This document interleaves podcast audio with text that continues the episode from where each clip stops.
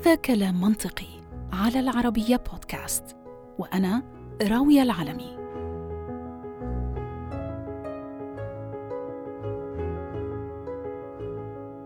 لم يكن الكرش في قفص الاتهام دائماً، فقديماً كان دلالة على مكانة الرجل وجزء بالفعل من هيبته. عشان هيك العرب وعبر العصور تباهوا بكروشهم، وأصبح له لقب تقريباً في كل اللهجات. مثلاً في المغرب اسمه بزة، وفي السودان زنجلة، وفي الوقت اللي الناس في السعودية بتسميه كرش فهو في تونس اسمه طحش، والجزائريين بيشيروا له بالعليطة. النساء كان لهم نصيب أيضاً من التغني في زيادة الوزن، لأنه في هداك الوقت كان بيزيد من جمال المرأة، فبيوصفها الشاعر النابغة الدبياني قائلاً: والبطن ذو عكن لطيف طيه، والإتب تنفجه بثدي مقعدي.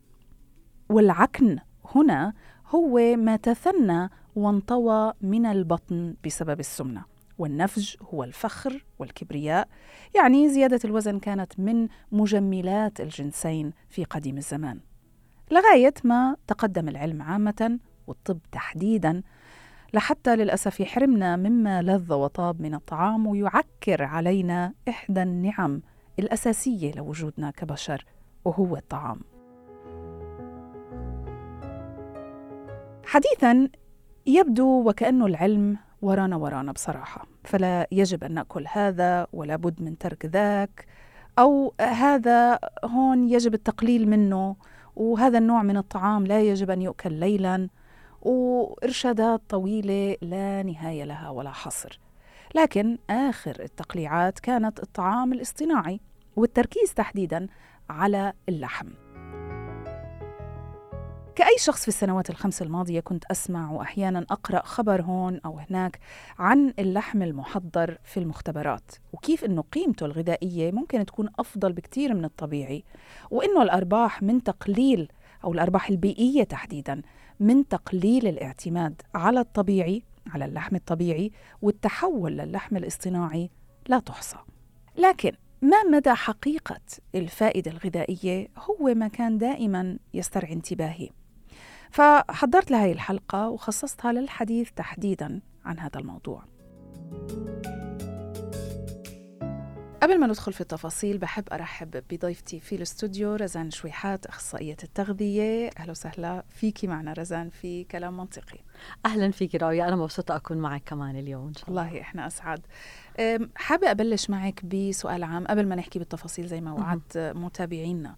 حاسة كأنه الآن كل إشي صار موضة، يعني حتى فيما يتعلق بإيش مناكل موضة، صح. بدائل اللحوم، بدائل هذا النوع من الغذاء أو ذاك، حتى فكرة أنه نكون نباتيين وإن كانت صحية، والدراسات أثبتت أنه صحية على الأقل تقليل اللحوم اللي منتناولها وزيادة النباتات أو الخضروات والأشياء الغير لحوم، برضو صارت موضة. هل صح. هي فعلا كذلك؟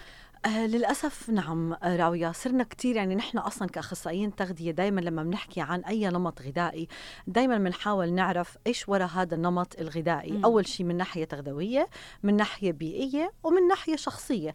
فمثلاً موضوع النباتيين كنا دايماً نشوف إنه النباتيين يا أما عم بيكونوا لأسباب دينية مثلاً، أو عم بتكون لأسباب صحية أو معتقدات إنه المحافظة على البيئة، ما بدهم الحيوانات يأذوها وإشي زي هيك.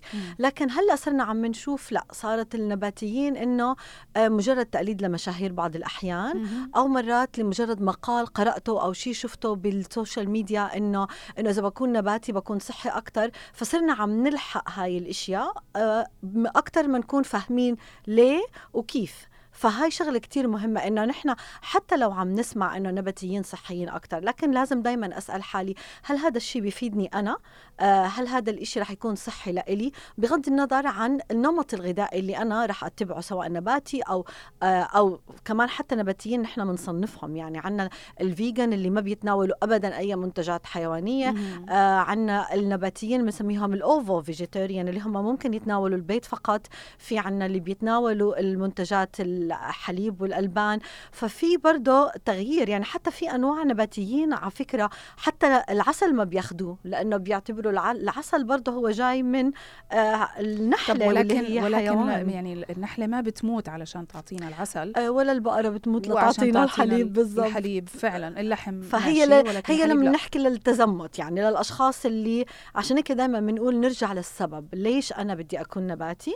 وبعدين بيجي دور أخصائي التغذية بنفس الوقت، إنه أنا حتى لو بدي أكون نباتي كيف ممكن أكون نباتي صحي. هذا لا يعني إنه كل النباتيين صحيين. حتى موضوع الترند الأغذية العضوية مثلا من الأشياء برضه اللي كتير بنسمع عنها. فدايما خلينا نروح للب الموضوع بالسبب وكيف نعمله بطريقة صح بغض النظر عن النمط. موضوع الأغذية العضوية على فكرة موضوع أنا حابة إني أدخل وأخصص له حلقة كاملة بصراحة. خلص أكيد. لأنه يعني صعب أول إشي تكلفتها كتير عالية. صعب جدا إنه أي بيت، سيدة بيت أو أي عائلة صح. تقرر إنه أنا كل إشي بدي أستخدم الآن عضوي. شوفي أنا ما رح أضيع الحلقة اللي رح تعمليها، بس رح نحكي سريعا إنه لا يعني كل إشي عضوي صحي. هاي شغلة كتير مهمة نتذكرها، هاي خلينا نقول ممكن تكون تيزر.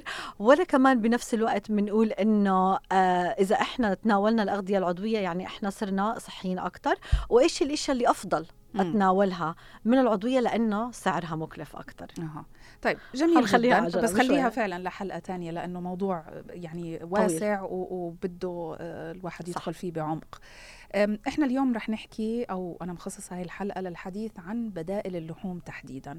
طبعا لا ضير إنه نحكي على هامش ذلك على موضوعات أخرى. وقبل ما أدخل بالتفاصيل برضو حبيت أني أسألك برضو، هل هاي بدائل اللحوم وبدائل الأغذية برضو صارت موضة، أم أنه هي فعلا توجه يمكن بعد عشرات السنين، بعد عدة عقود إحنا رح نصفي عم ناكل بدائل أكتر ما عم ناكل غذاء يعني؟ هلأ البدائل قد تكون هي الاختيار الصح في بعض الأحيان، مش بس بدائل اللحوم، نحن بنقول بدائل الطعام. حتى مثلا في بعض الأشخاص اللي عندهم حساسية من أنواع البروتين بنعطيهم بديل للبروتين. لكن إذا بدنا نحكي عن بدائل اللحوم فهو التوجه صار أكتر لأثر اللحوم واستعمال اللحوم وتصنيع اللحوم على البيئة، وبنفس الوقت على الاستهلاك الزائد للحوم والنقص اللي عم بيصير باللحوم بالعالم. فهذا من ناحية توجه بيئي زي ما نحن حكينا أنه هون عم بيصير التوجه أكتر لبدائل بروتينية أخرى غير اللحوم وغير اللي متعارف عليه من بدائل نباتية. يعني صرنا عم نسمع أكتر عن بدائل بروتينية من حشرات مثلا، لأنه برضه تحت حقيقة في كتير أنواع، وخاصة مثلا عم يدرسوا الجراد كأنواع. هل أنت ما حتاكل الجراد نفسه؟ هو رح يتكسر الجراد. ايه بالضبط، رح يستخلص خلينا نقول ونستعمله فإله فوائد بعض احيان لسه ما شفناها لهلا. طيب اسمحي لي يا رزان ابقي معي، خليني اخبر المشاهدين القصه، شو قصه بدائل اللحوم ومن وين طلعت وشو هي بالضبط، ومنتابع الحديث. نعم.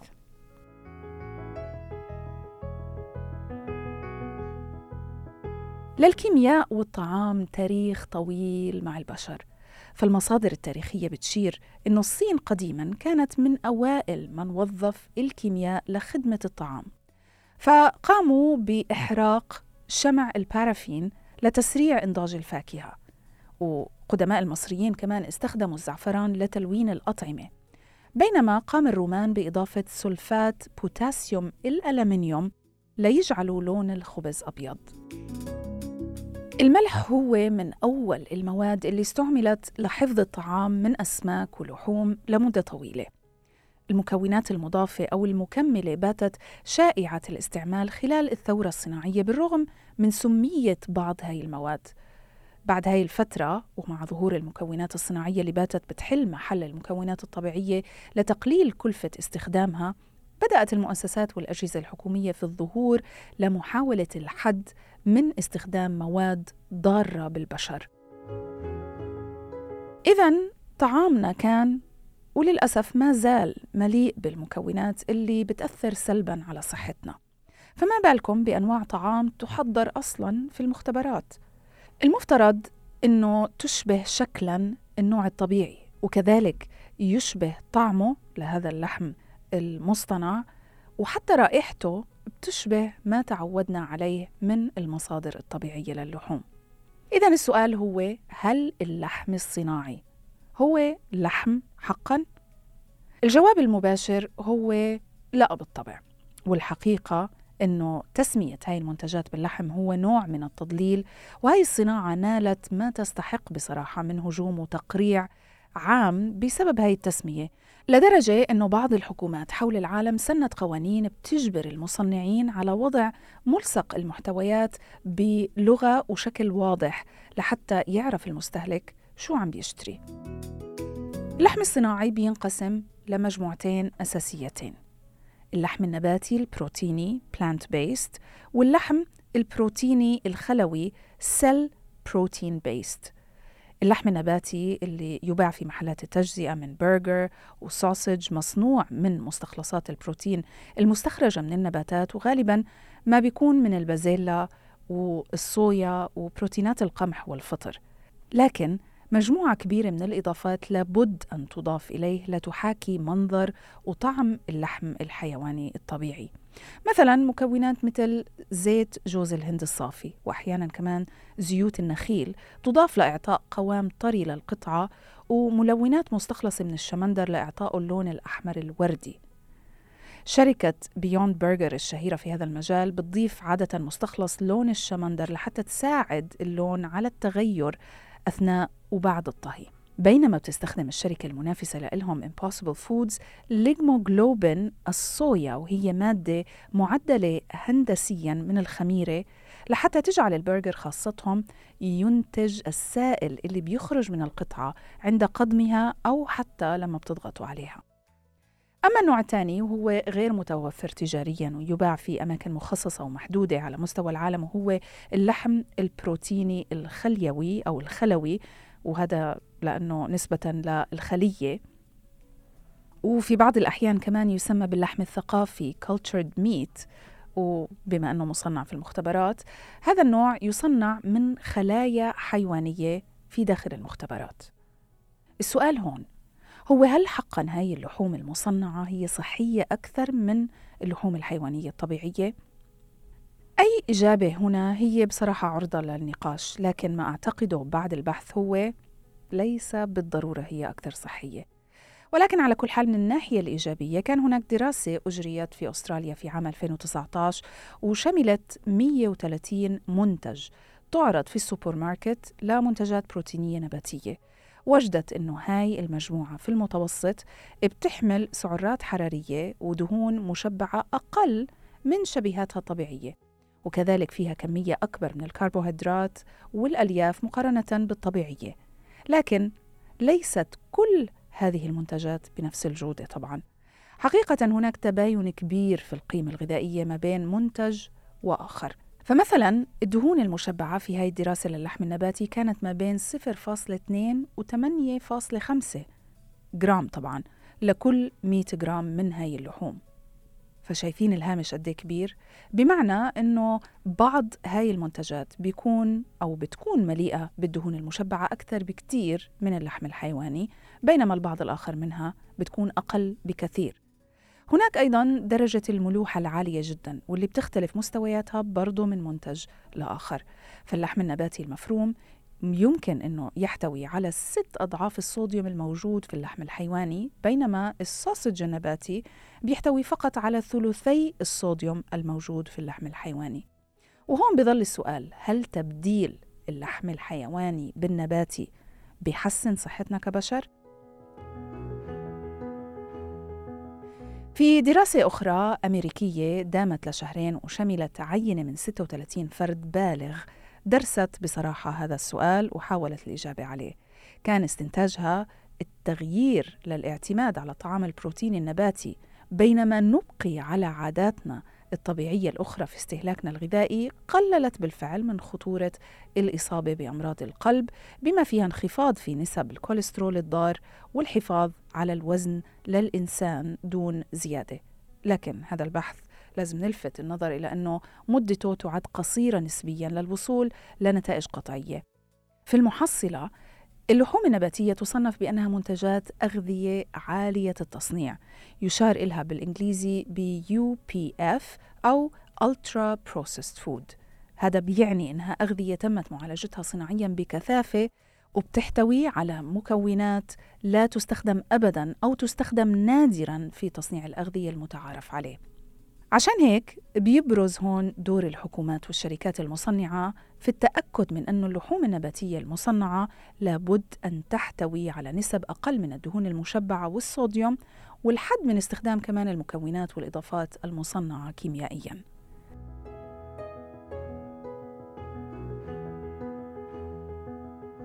ما فينا نعمم إنه كل بدائل اللحوم سيئة، ولا فينا نجزم إنه كل بدائل اللحوم صحية. ليه؟ لأنه هون لما نحن عم ناخد بدائل اللحوم، أول شيء في منها عم بتكون من مصادر نباتية، مثل مثلا الصويا أو الحمص والفول، وكل هاي البروتينات النباتية واللي بتم إضافات لإلها.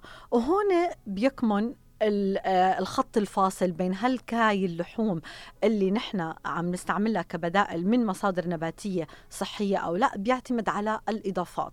ليه؟ لأنه نحن طبعا بنعرف إنه مثلا الصويا لما بدنا نعمل منه لحمة ما حيكون شكله زي شكل اللحمة ولا نكهته ولا طعمه، فالإضافات بعض الكيماويات وكذا. بالضبط. هلأ في إضافات صحية وفي إضافات غير صحية، وفي إضافات صحية بكميات زائدة. فمثلا أكتر إشي نحن عدو أخصائيين التغذية منقول هو إضافة الملح بكميات كبيرة لهاي المنتجات، بنفس الوقت إضافة الدهون. يعني نحن بنقول إذا إحنا عم نتوجه لبدائل نباتية عشان نخفف الدهون المشبعة، لكن عم نشوف للأسف إنه في بعض أنواع من هاي البروتينات أو البدائل اللحوم عم ينضاف لها زيت النخيل، عم ينضاف لها زيت جوز الهند، واللي إحنا ما بنعتبرها بدائل صحية لأنه الدهون المشبعة فيها عالية. فهون أنا مع إني توجهت لشي نباتي لأنه أفضل، لكن أنا خربته بالإضافات اللي أنا حطيتها لإله. فمجرد قراءة الملصقات الغذائية، نشوف المكونات اللي موجودة فيها، نشوف نسبة الدهون اللي محطوطة، إيش المواد اللي انضافت من ملونات. ودايماً بقولهم إذا أنت قرأت الملصقة ولقيت فيها أسماء أنت مو عارف تقرأها، يعني في إضافات كتير غير صحية من منتجات غير صحية لا يفضل إنه نحن نستعملها. وضروري نتذكر إنه هي غير صحية. دايماً بيجي السؤال على طول إنه طب إذا هي غير صحية ليه عم تنحط وليه عم تنطرح بالأسواق؟ لأنه هي غير صحية لبعض الأشخاص، مثل مثلا الMSG إذا كانت بكميات كتير كبيرة، لكن برجع بحكي بكميات كتير كبيرة. فبدنا ننتبه للكميات اللي احنا عم نتناولها من هاي الأغذية وقديه موجودة بالمنتجات اللي أنا عم باخدها. معنى ذلك مش كل بدائل اللحوم صحية على حسب المنتج نفسه. قديه لها انتشار في العالم العربي؟ أنا بعرف إنه في شركتين مشهورين كتير في الولايات المتحدة هن اللي يعني بيلجأوا لتصنيع هذه البدائل اللحوم. صح. هل هي متوفرة عنا؟ هل الناس عندهم وعي بوجودها وبيلجأوا لها، أم هي لساها تقليعة غربية ما وصلتناش؟ لا، إحنا هلأ ما عادت التقليعات الغربية ما توصلنا، يعني مع الانتشار السريع، السوشيال ميديا، يعني الله يخلف على السوشيال ميديا. ومش بس هيك، يعني كمان حتى لما كنا نشوف مثلا على التلفزيون أو نسمع بالراديو إنه في منتج كان صعب الوصول له، لكن هلأ أونلاين وإنتي قاعدة ببيتك بثواني بتقدر تطلبي أي منتج من أي بلد أنت بدك إياه.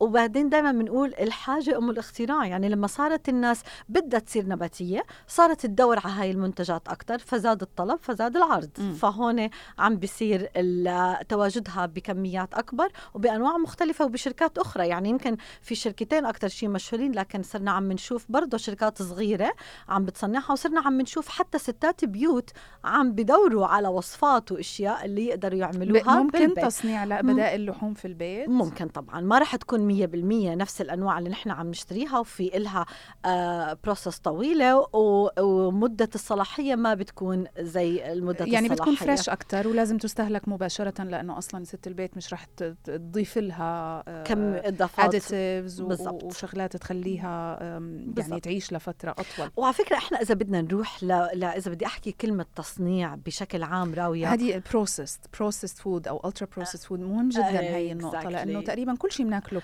بروسس نوعا ما. وهون لازم ننتبه لشغله كتير مهمه، انه نحن لما بنقول بروسس احنا عندنا 4 تصنيفات للاغذيه المصنعه. اللي انت بتعمليه بالبيت لما بتقطعي الاكل وبتسخنيه، هذا تصنيع.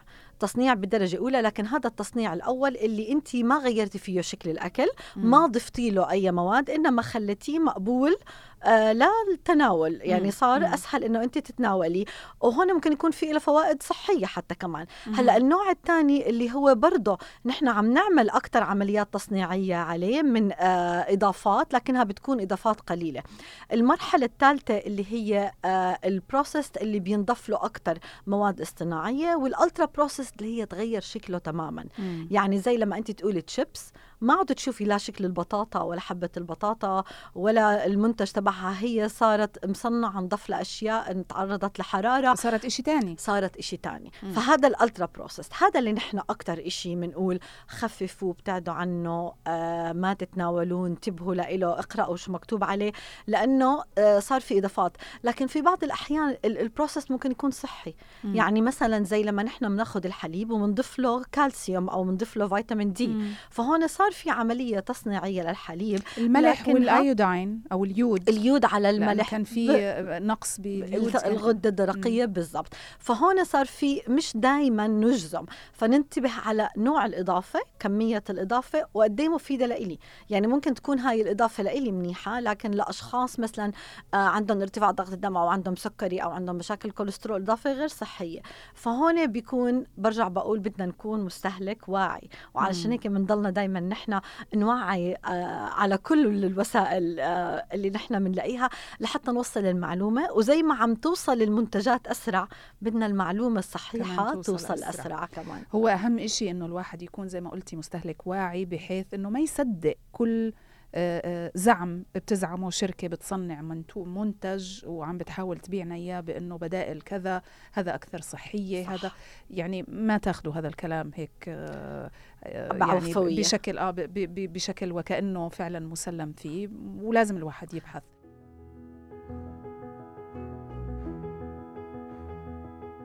لكن كثيراً ما يسأل الناس، طيب ما الداعي لصنع لحم نباتي أو غيره طالما اللحم الحيواني متوفر وموجود وبكثرة؟ الإجابة هون هي الطبيعة، أو بمعنى أصح البيئة، أو إذا بتحبوا الاحتباس الحراري. شركة بيوند ميت الأمريكية اللي أشرت إلها مسبقاً بتدعي إنها بتستخدم 99% ما أقل من المطلوب للبقر والضأن، يعني بتستخدم 1% فقط من المياه اللي المزارع بحاجة إلها لحتى تقدر إنها تربي البقر ومواشي أخرى. كمان هاي الشركة بتقول إنه 93%، أو هي بتستخدم 93% مساحة أرض أقل من اللي بنحتاجها كحظائر ومزارع ومراعي للحيوانات. وتقول أيضاً إنها بتنتج 90% أقل من غازات الاحتباس الحراري اللي بتنتجها الحيوانات. إذن إذا بدنا ناخد هاي النتائج فالجواب رح يكون نعم. لكن الأغذية العالية التصنيع مثل اللحم النباتي تم انتقادها بكثرة في السنوات الماضية، خصوصاً آخر سنتين، كونها غير مستدامة بيئياً. ففي دراسة نشرت حديثاً في موقع The Lancet الشهير، ودرست التبعات الاقتصادية والأخلاقية من استهلاك المزيد من المنتجات النباتية، وجدوا إنه الاستعاضة عن استهلاك اللحوم الحيوانية باللحوم النباتية ممكن بالفعل يقلل الانبعاثات الكربونية للولايات المتحدة بنسب بتتراوح ما بين 2.5% to 13.5%. هاي نسب عالية على فكرة، وهذا كله عن طريق استهلاك أقل من الحيوانات في صناعة اللحوم. وهذا بيعني إنه سيقل الاستهلاك الحيواني ما بين 2 إلى 12 مليون حيوان. هل كلنا لازم نتوجه لبدائل اللحوم؟ هل أكل اللحوم بهذا السوء؟ طبعاً الدراسات أثبتت بأنه كثرة أكل اللحوم صح، مضر للصحة، صح، ماشي، ولكن هل لازم نقطعها نهائياً؟ لا، من غذائنا أكيد لا، 100% لا. أوكي.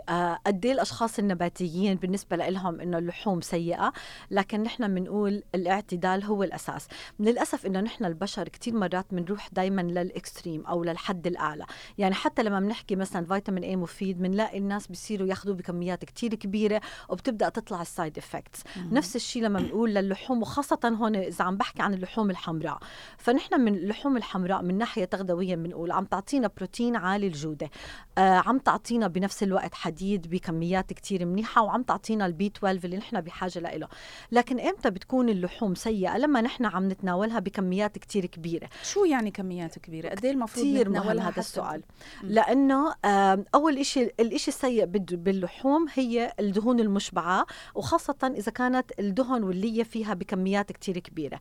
هلأ بعض الأبحاث بتقول إنه نحن ما لازم نتناول أكتر من 500 جرام من اللحوم بالأسبوع، واللي هي يعني مرة واحدة طبيعي، مرة مرتين بالأسبوع لحوم، مرتين دجاج، لحوم بيضاء، مرتين أسماك، مرتين الأشياء نباتية زي حمص وعدس وفاصوليا. فهي التوزيع والتوازن هو اللي أفضل. لكن نحن هلأ إذا بتشوفي مثلا بالمطاعم عم بتلاقي إنه قطعة الستيك الوحدة عم بيكون فيها 700 جرام أو 500 جرام. فتخيل إنه أنت عم تاخدي بوجبة اللحوم اللي بدك تاخديها بأسبوع. فهون بلشت تصير الآثار السلبية. والحمد لله إنه صار في توجهات، حتى في بعض الدول تم منع إنه كمية اللحوم تكون بالبرجر أكتر من مثلا 200 أو 300 جرام، لأنه فعلا عم بيصير في زيادة في تناولها، زيادة في الاستهلاك، وخاصة بطريقة الإغراء، إنه أنا عم بعطيك اللحمة اللي كمية أكبر بنفس السعر، لكن ما بنعرف إنه هذا السعر نحن عم ندفعه بالنهاية من صحتنا، من صحتنا بالفعل.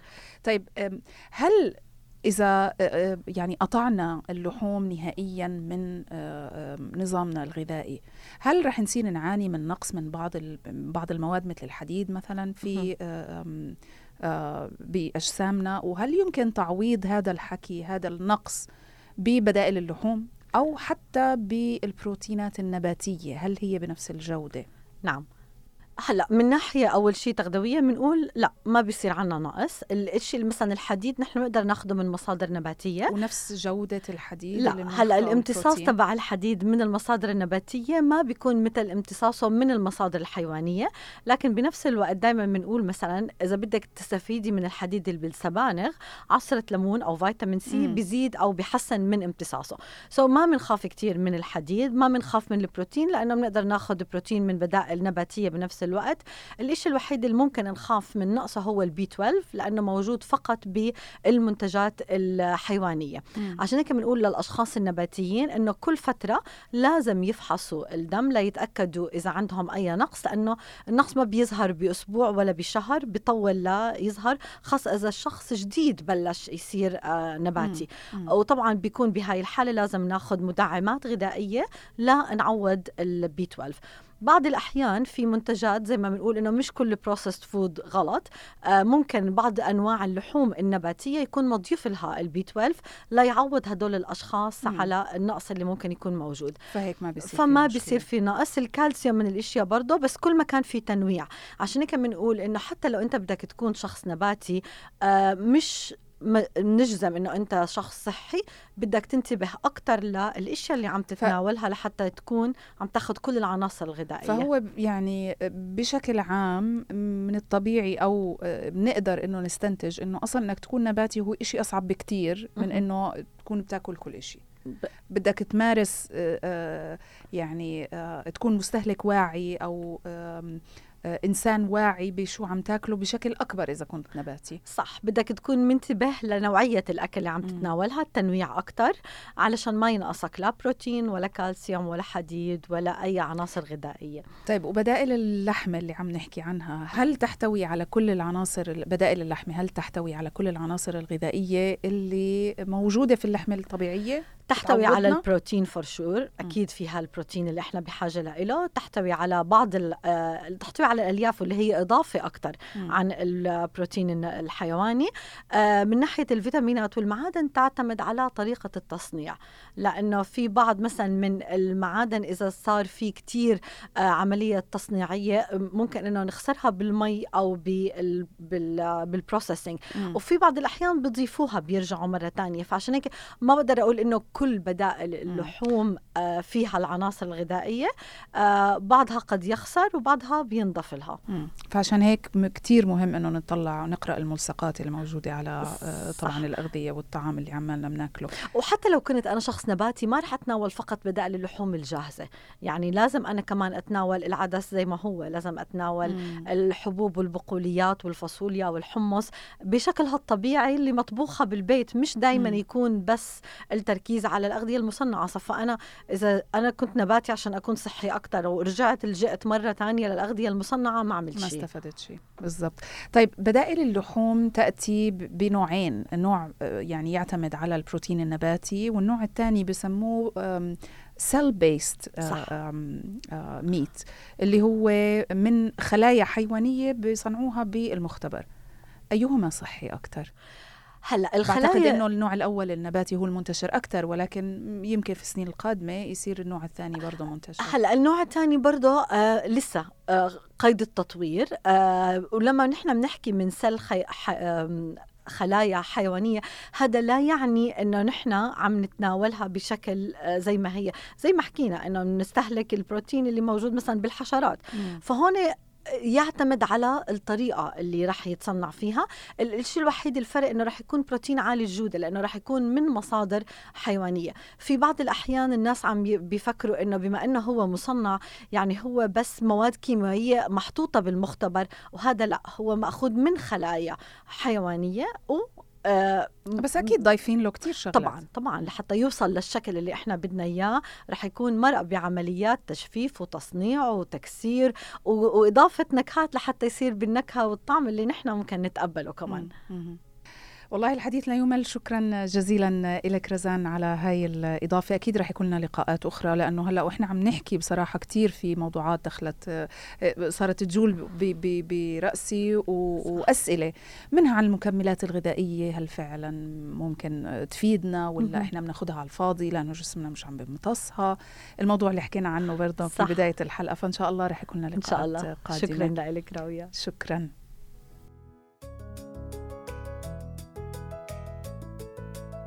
في ختام حلقتنا حان الوقت للإجابة على سؤال، إذن هل ينصح بأكل اللحوم النباتية أم لا؟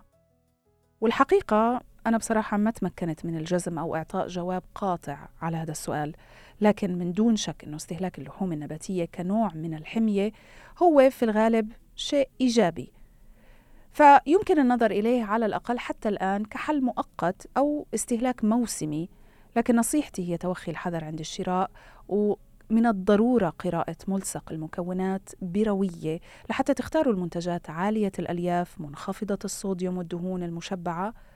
ولو كنتوا مثلي وعندكم نوع من الهوس في استهلاك المنتجات الصحية لكم ولأفراد عائلتكم، بالرغم طبعا من شكواهم الدائمة علي أنه أنا بطعميهم صحي، ولكن إذا كنتوا بتبحثوا عن منتج لاستبدال اللحم يمكنكم دوما إيجاد بدائل صحية وصديقة للبيئة في المنتجات النباتية، واللي هي قادرة على إمدادكم بالبروتينات الموجودة في اللحوم الحيوانية، وكذلك البقوليات الطازجة والمعلبة على حد سواء، والفاصوليا بأنواعها والحمص، كلها مواد غنية بالبروتينات اللي جسمنا بيحتاجها.